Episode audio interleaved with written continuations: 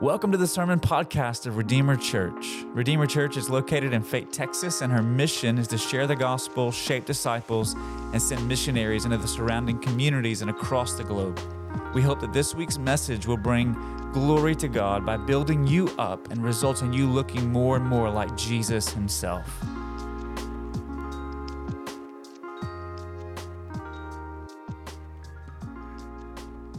Good morning, Redeemer Church.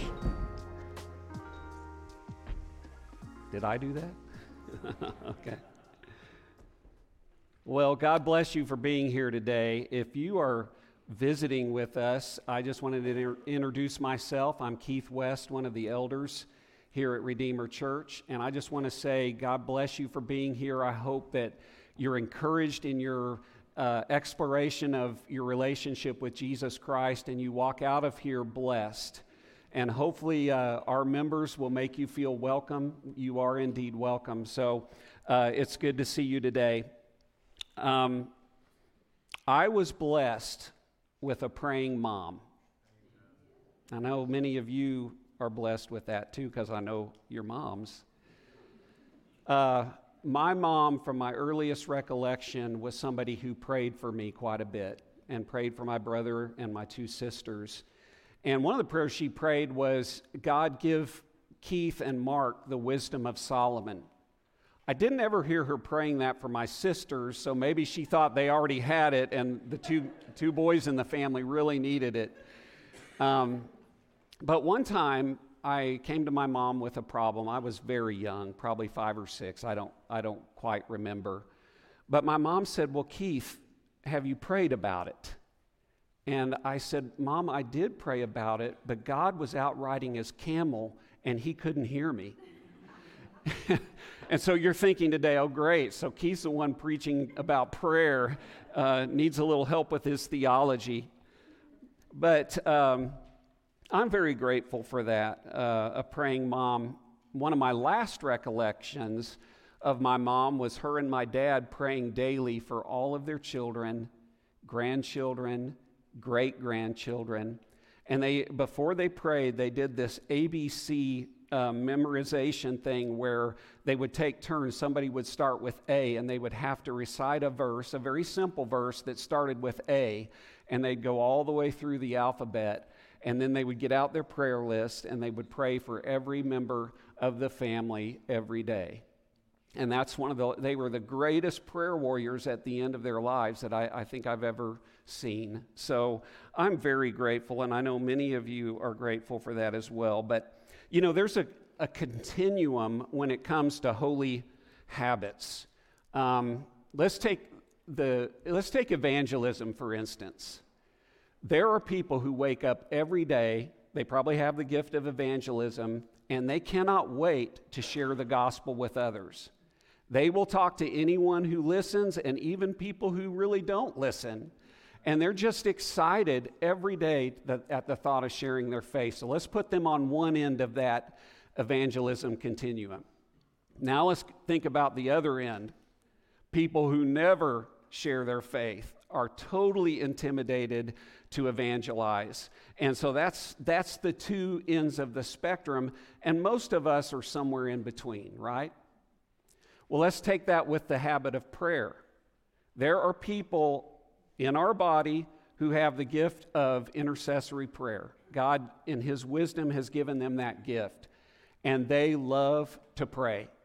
They wake up in the morning excited to pray. They wish there were more hours in the day to pray. They get concerned when they haven't had that time in prayer. And so that's one end of that prayer continuum. And then there's the other end of the prayer continuum in the body of Christ, where people seldom, if ever, pray. They may be intimidated by the thought of praying. It may be something that seems out of their reach, having a healthy prayer life. Now, I would say that's two ends of that continuum. And where I think most of us are is somewhere in between. And that's okay. But the point is, we have to learn to grow in disciplined discipleship, and that means in prayer that we develop daily habits that help us move further in that spectrum toward loving to pray to our Father. Prayer is communication with our Heavenly Father. And if you think about it, it's a unique form of communication. I never prayed to my parents. I don't pray to Kimberly. I don't pray to any of you. I only pray to my Father in heaven. There is only one true recipient of this unique form of communication, and it is our triune God, God the Father, God the Son, God the Holy Spirit. So as we look at prayer today, my hope for you is that, first of all, that God will speak to your heart. You know, His word does not return void. If you look at Psalm 19, it talks about all that God's word does for us. It gives life. It restores our soul. It encourages us to walk on the path of righteousness. So I believe as we look at God's word together that He will speak to hearts. So let's look at Luke chapter 11, verse 1 through 4. And there are two instances where we see the Lord's Prayer in Scripture. One of them is in Matthew, and it's the one that most of us are familiar with. It's a little bit longer version, but I selected this one because it is the shorter version, because I think we need to boil prayer down to its elements here. And I love this passage of Scripture, and it's written by Luke the historian. And this is what Luke says in Luke 11, 1 through 4. If you have your Bibles, great, use them. If you don't, use your phone. And if not either of those, then look at the screen behind me. But Luke 11, 1 says, "One day Jesus was praying in a certain place. When He had finished, one of His disciples said to Him, 'Lord, teach us to pray, just as John taught his disciples.' He said to them, 'When you pray, say, Father, hallowed be your name. Your kingdom come. Give us each day our daily bread. Forgive us our sins, for we also forgive everyone who sins against us. And lead us not into temptation.'" So before we get into the actual outline of my message, and for those of you who love to take notes, you may get writer's cramp today. There may be a few more slides than what you're used to seeing, and that's okay. But I want to make a few observations about this. What do we know from this text? First of all, in verse 1, we see Jesus was a person who prayed. Jesus prayed. He practiced this holy habit. God the Son, who experienced unbroken fellowship with His Father, still saw that it was important to pray. He still prayed as part of His human experience. Jesus is shown praying at least 38 times in the Gospels. That's quite a few. We see Jesus praying 38 times. So first of all, Jesus was a person who prayed. And secondly, from verse 1, we see that He was praying one day and in a certain place. Now, I found this interesting because if you've studied much about Luke, who wrote the book of Luke and the book of Acts in Scripture, Luke was a medical doctor.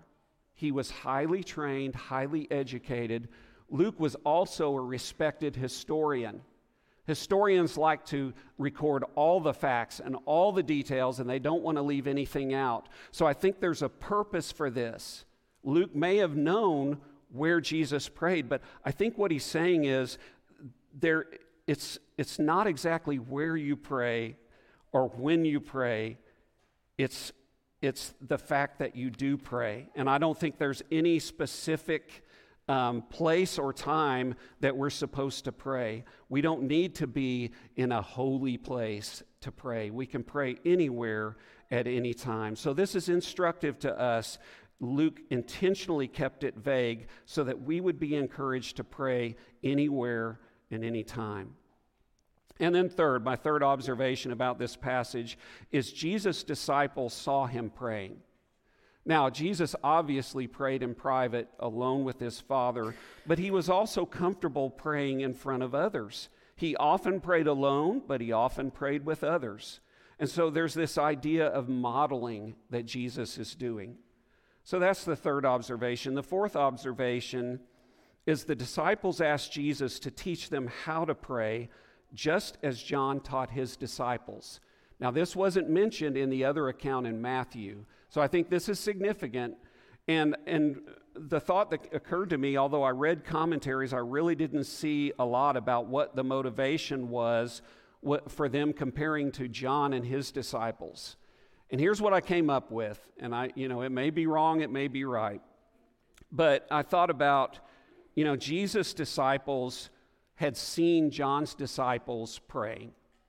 Some of Jesus' disciples had actually followed John before Jesus was baptized, and then they followed Christ. John had been discipling longer than Jesus had been discipling his disciples.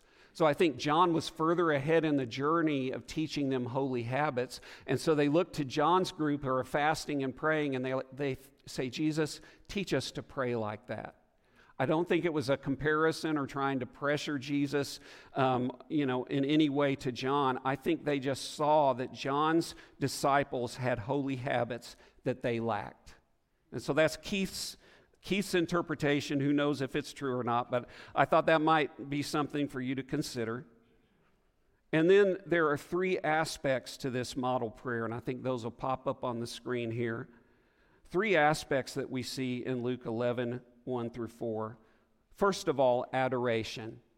Part of our prayer should be adoration, and it's amazingly simple here. He says, Father, hallowed be your name. So what does that hallowed mean? I know some of the young people are probably thinking Halloween, right? Hallowed means holy. Hallowed means set apart. So when you think about it, when we pray to our Father in heaven, He is unique. He's greater than, higher than, transcendent, and yet this Father is as close away as our prayers. And His name is unique in all the earth. His name is greater than any other name. Great is His renown. And so when we say, Father, hallowed be thy name, we are setting the name of God apart. We are setting our Father apart from all others. And the second aspect is supplication. Your kingdom come. Give us each day our daily bread. Lead us not into temptation. So we see there are three areas of supplication there: God's kingdom, our daily needs, and not being led into temptation. And we're going to unpack that a little bit in a minute. And then the third aspect, which I think is very important and which many Christians tend to leave out of our prayers, me included, confession. Forgive us our sins. You know, I'm convinced sometimes that our prayers are not answered because we simply don't come clean with God. We don't say, God, be merciful to me, a sinner. And so as we come before the hallowed God and we bring our requests to Him, we also confess our sins. So those are the three aspects of this model prayer. But I think there's several truths that Jesus teaches us about prayer. And for you note takers, here we go. First of all, in verse 1, we see that prayer is personal. This prayer simply starts with one word: Father, Abba.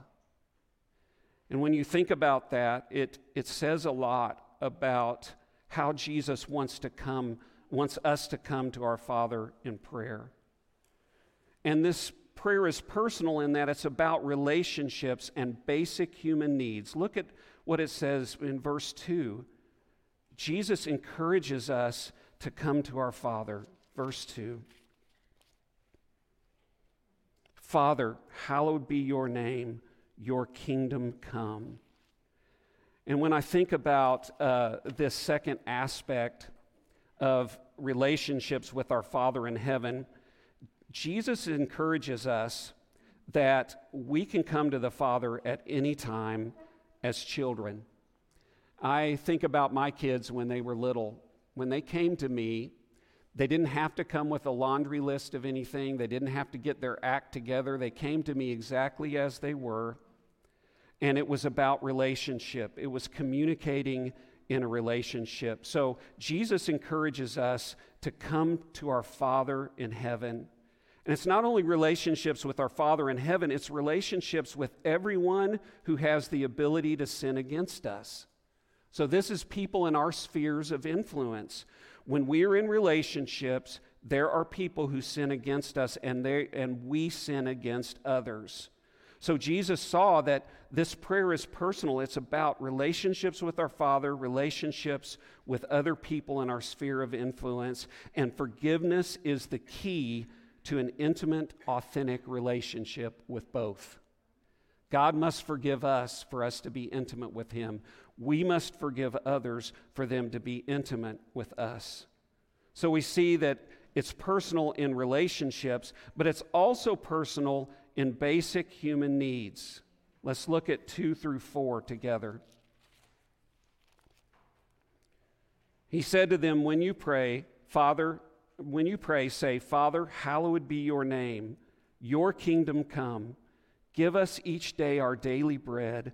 Forgive us our sins, as we also forgive everyone who sins against us. And lead us not into temptation. We see basic human needs. I think there's 3 for you note takers. First of all, there's the need for hope in verse 2. Hope in God's kingdom come, the now and the not yet of the kingdom of God that we live in. Jesus came to usher in the kingdom of God, and it will not be realized in its fullness until His return. But we need to hope in the kingdom of God. There needs to be a heaven-mindedness to our prayers, a longing like Abraham, who was commended in Hebrews 11:11 for looking forward to a city whose builder and maker was God. So when we think about our Christian life, we need to hope in God's kingdom come. That gives us a sense of purpose in life. We're not here for some abstract reason. We're here for a very clear reason, to glorify God and usher in His kingdoms. God, your kingdom come. And not only the human need of hope, but then the need for daily sustenance. I love here that Jesus says, give us each day our daily bread. What that means is, day by day, Father, give us our daily bread. I'm reminded of the widow in the Old Testament who God sent the prophet to, and she and her son were down to their last meal and oil to make a final meal before they starved to death. And God brings the prophet into her life, and God tells her to feed the prophet.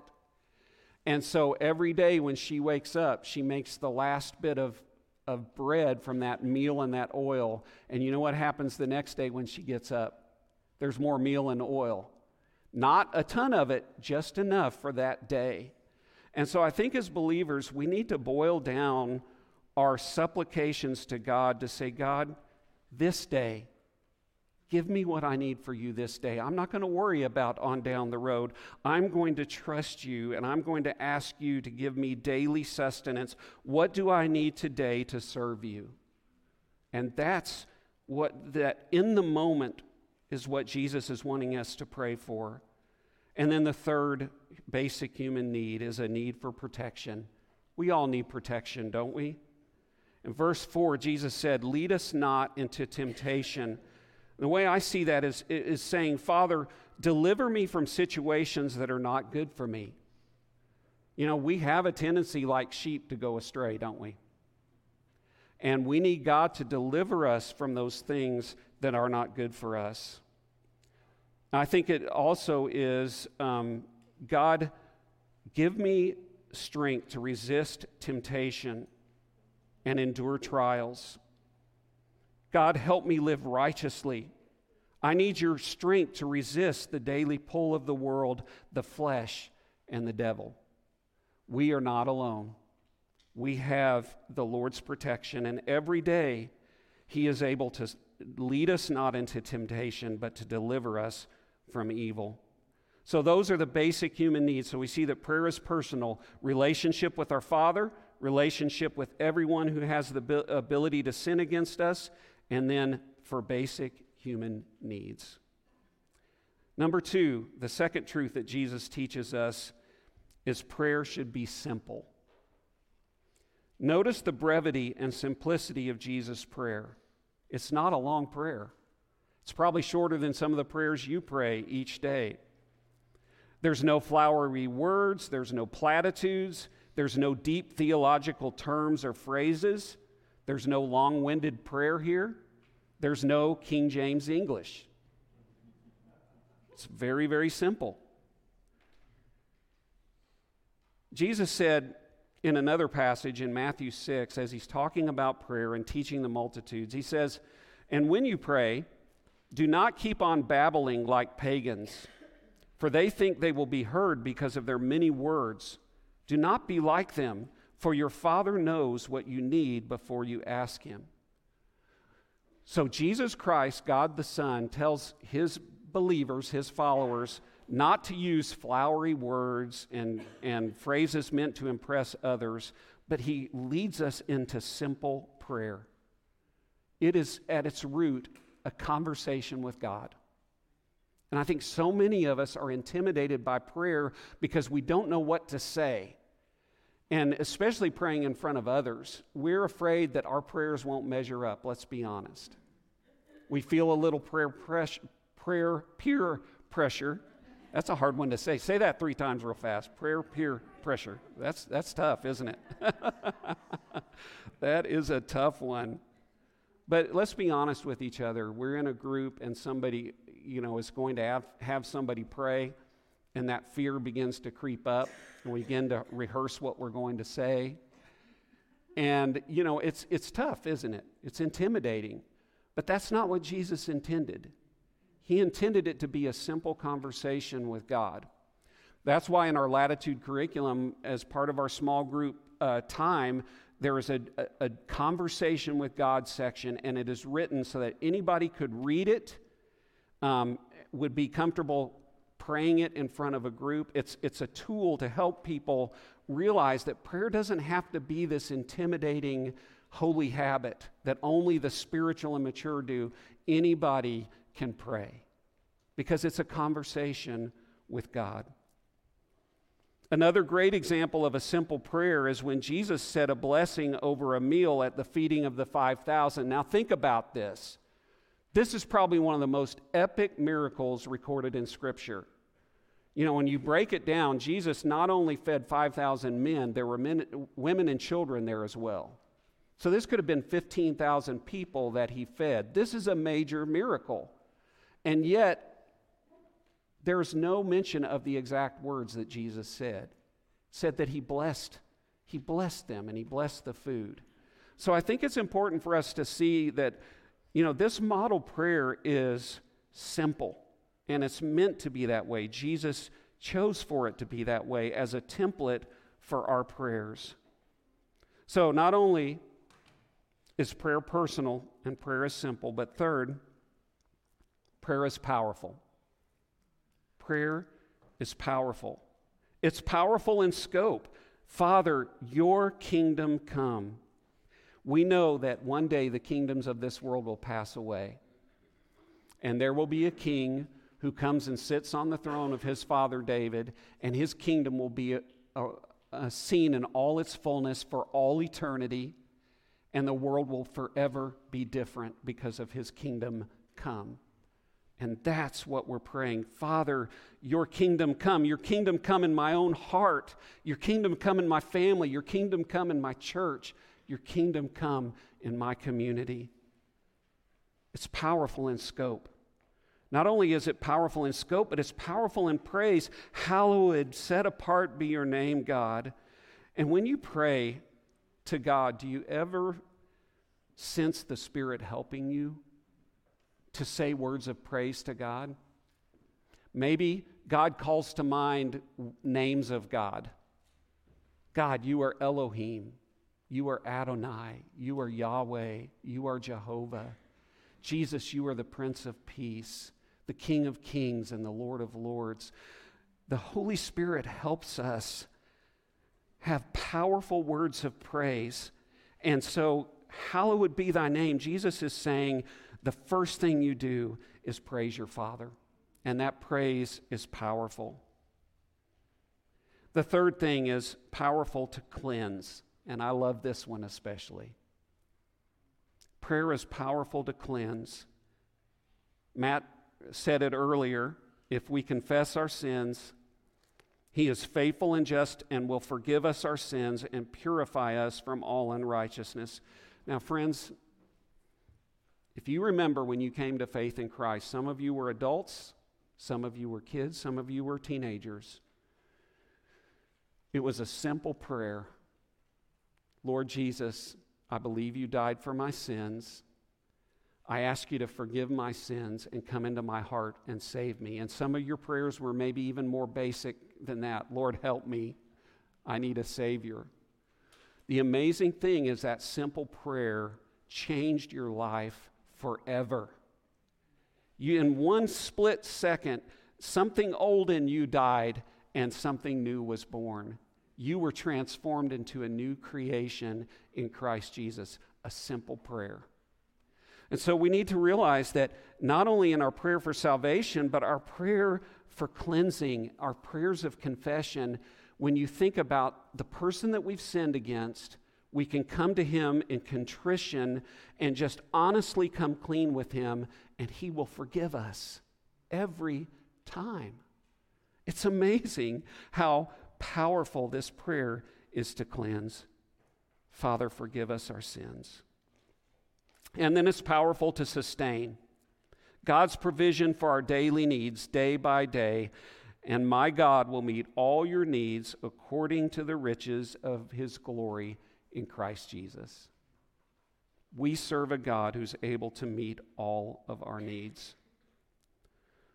And then fourth, truth about this prayer. This prayer is timeless. This was first prayed 2,000 years ago. And if the Lord tarries in his return, that kingdom come, it will be prayed by his church in 2,000 years. When you think about it, for 2,000 years, believers in Jesus from all nations, tribes, and villages, young and old, in every known language, have prayed this model prayer. And they will continue to pray this prayer until the Lord returns and possibly throughout eternity. This prayer is a gift to all believers in every generation for all time. Have you thought about it that way? It is a timeless treasure. I remember during COVID, one of the things that really spoke to my heart when we were all feeling isolated is I saw a video where they took people from all over the world and they were saying the Lord, different parts of the Lord's Prayer. And it's like, you know, this simple prayer that people all over the world are saying, and they're tying it all together, and I just felt connected to the body of Christ. This prayer is timeless, and it's powerful, it's simple, and it's beautiful. So, now that we've learned the truths from this passage, let's talk about practical application. Oh boy. How am I going to move on in this continuum toward loving to pray? I want to say, first of all, that the first step in maturing in a holy habit of prayer is to ask God for help. Romans 8:26 through 27 says, "In the same way, the Spirit helps us in our weaknesses. We do not know what we ought to pray for, but the Spirit himself intercedes for us through wordless groans, and he who searches our hearts knows the mind of the Spirit, because the Spirit intercedes for God's people in accordance with the will of God." We don't know many times what we should pray for. Ask God for help. You know, the Bible calls him our helper so many times, and there's a reason for that. God will help us. Okay, so that's number one, ask God for help. Number two, ask others for help. There are people in the body of Christ who are mature in their prayer life. Their prayers are answered consistently. They love to pray. You need to get into a mentoring relationship with them and have them teach you to pray. That's what the disciples did with Jesus. They saw his prayer life, that it was powerful and effective, and they wanted that. And so they said, Jesus, teach us to pray.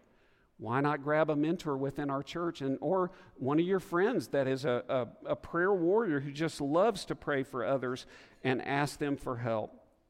Kimberly has been a prayer mentor in my life.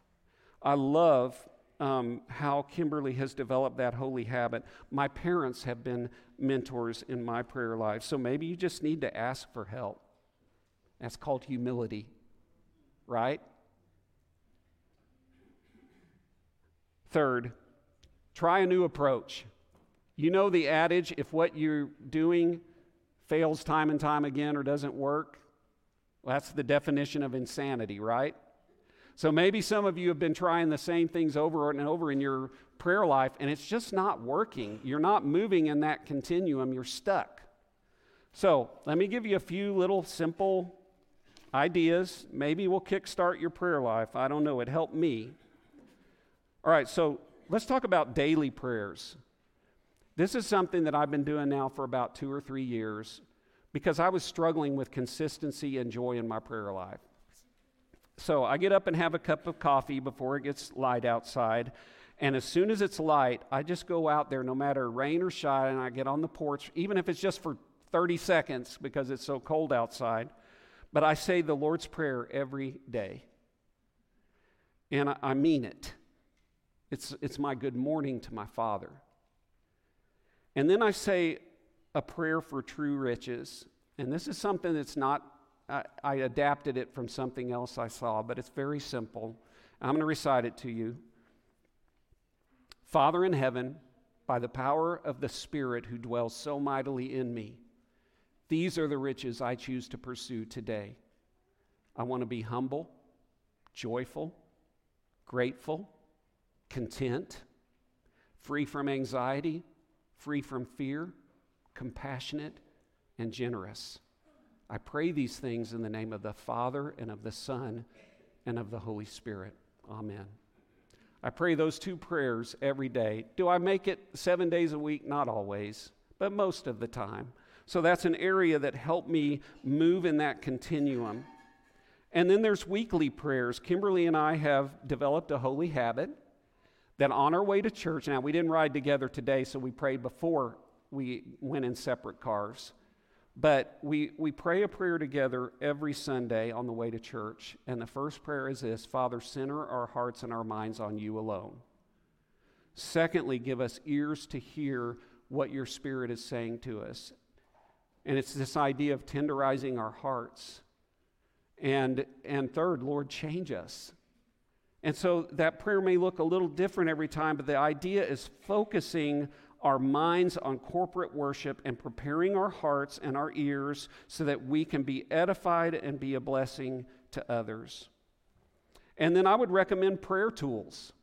I was stuck in my prayer life probably about 12 or 13 years ago, and I was really disappointed in myself and pretty hard on myself. And I thought, I need something to kickstart and make me enjoy praying again. I didn't feel like it was necessarily unconfessed sin. I just felt like it was a lack of discipline, and I'd kind of grown out of the habit. You know how when somebody stops going to church that was faithful one time and they do that time and time again, how hard it is to get back into it? And so I think that's kind of where I was at in my prayer life. And so I picked up this book called Valley of Vision. Have you heard of it? It's an old collection of Puritan prayers. These people knew how to pray. I mean, serious prayers. And so what I began to do is read from the Valley of Vision every day and just read through those prayers, and I was amazed at how timely they were. At one time, I tried the Book of Common Prayer, which is an Anglican book, and it was a little too structured for me, but I tried it because I felt like if that'll help me grow in the discipline and the holy habit of prayer, and it was kind of complicated for me. And so I just said, no, I better go back to the Valley of Vision. And then a prayer journal or a guided prayer app. There's all kinds of apps out there that will help keep you accountable and keep you moving forward in prayer. And then this is one I learned from Kimberly. She writes down prayers and saves them in her phone about different topics. And then when she is praying, she doesn't know what to pray specifically. She pulls up those prayers that she's already written and uses those to help her pray. And then I would say another tool is praying with others. I guarantee you, Tammy and the prayer team would love to have you join them. So that may be something you need to do, is begin to pray with others, because your prayer life may be a little stale and you may need to try a different approach. I would recommend coming to the prayer service in March. It's just like 45 minutes or an hour of your day, and it's a great blessing to be praying together, just concentrating on prayer. And so I'm going to encourage you to do that. That's coming up March 10th. Go ahead and you won't offend me if you get out your calendars, your phone calendars, and put that in there. March 10th. Matter of fact, I would say, hallelujah. I'd love to see you there. Okay, and then number 4, if you're taking notes, if you're still hanging with me here, discerning prayers. And I'm going to talk to you students for a minute. What's not a discerning prayer? You find out that you have a test coming at the end of the week, and you make decisions to play video games and go hang out with your friends and just take naps and goof around. And then Thursday night comes, or worse, Friday morning, and you're like, oh my goodness, I have a test today. God, please help me to do good on my test. God, please, help me to know the answers. That's not a discerning prayer. It's not. A discerning prayer would be, I've got a test this Friday. I've studied really hard. I've taken in as much as I can do. I feel like I've done my best to prepare. And then you pray, Lord, call to my memory the things that I've studied. Help calm my heart when I take my test. Give me wisdom to be able to discern the answers. That is a discerning prayer. The other is not.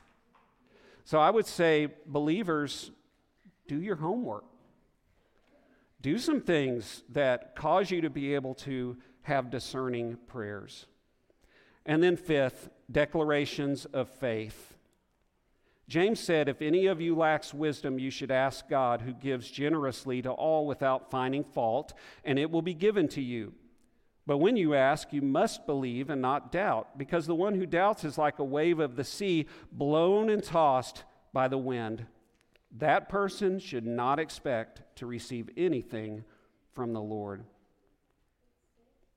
Declarations of faith. Somebody taught me this recently. Pray with declarations of faith.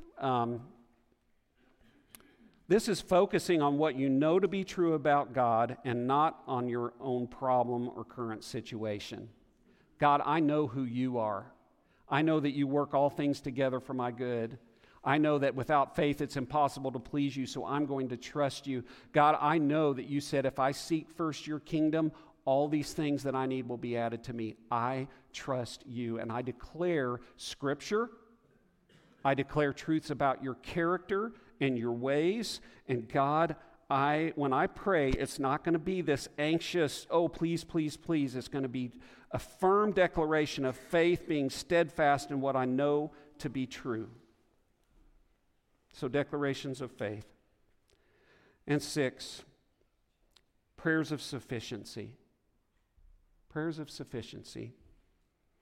Not gimme, gimme, gimme, Lord, but prayers of sufficiency that say, God, whether you decide to answer my prayers or not, your grace is sufficient for me. God, you are enough. That's a prayer of sufficiency. Lord, you are enough. We see that in Job's life. Though he will slay me, yet I'll serve him. You're enough. So friends, prayer is not supposed to be this magic bullet that you shoot at all your problems. Prayer is conversation with your Heavenly Father, who loves you and delights in you. You are his beloved child. You are so precious in his sight, and he wants to answer your prayers that are good for you. But he expects you to grow in maturity in your prayer life. Folks, Redeemer should be a praying church. I would love for us to be known as a church that prays. Not the flowery stuff, not the trying to impress anybody stuff, just the basic, simple, powerful prayer that we're taught in the Scriptures. So, you know, I talked about us starting somewhere. What I'd like to do is pull up the Lord's Prayer from Matthew, and let's pray it together as we practice the holy habit of praying to our Father. Would you stand with me?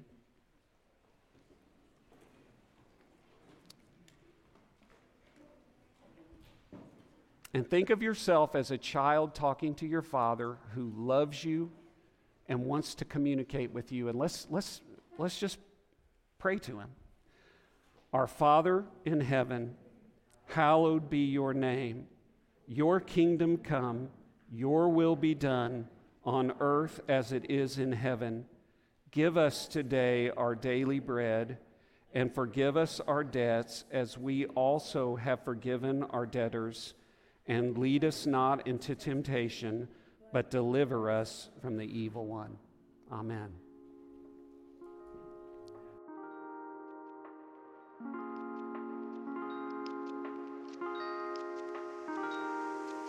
Hey, this is Pastor Shannon, and I want to thank you for tuning in today. I trust that the Lord has spoken to you through His Word, and if you don't know Jesus as your Savior, I invite you to trust Him today. If you have questions about what that means, reach out to us through our website, RedeemerRC.com, and one of our pastors will be in touch. In addition, if you would like to partner with Redeemer in her mission to share, shape, and send, you can support our ministry by visiting RedeemerRC.com/give. Now, this podcast is not intended to replace your active participation in the life of a local church, but tune in next week as we continue to lift high the name of Jesus through every paragraph, passage, and page of the Bible.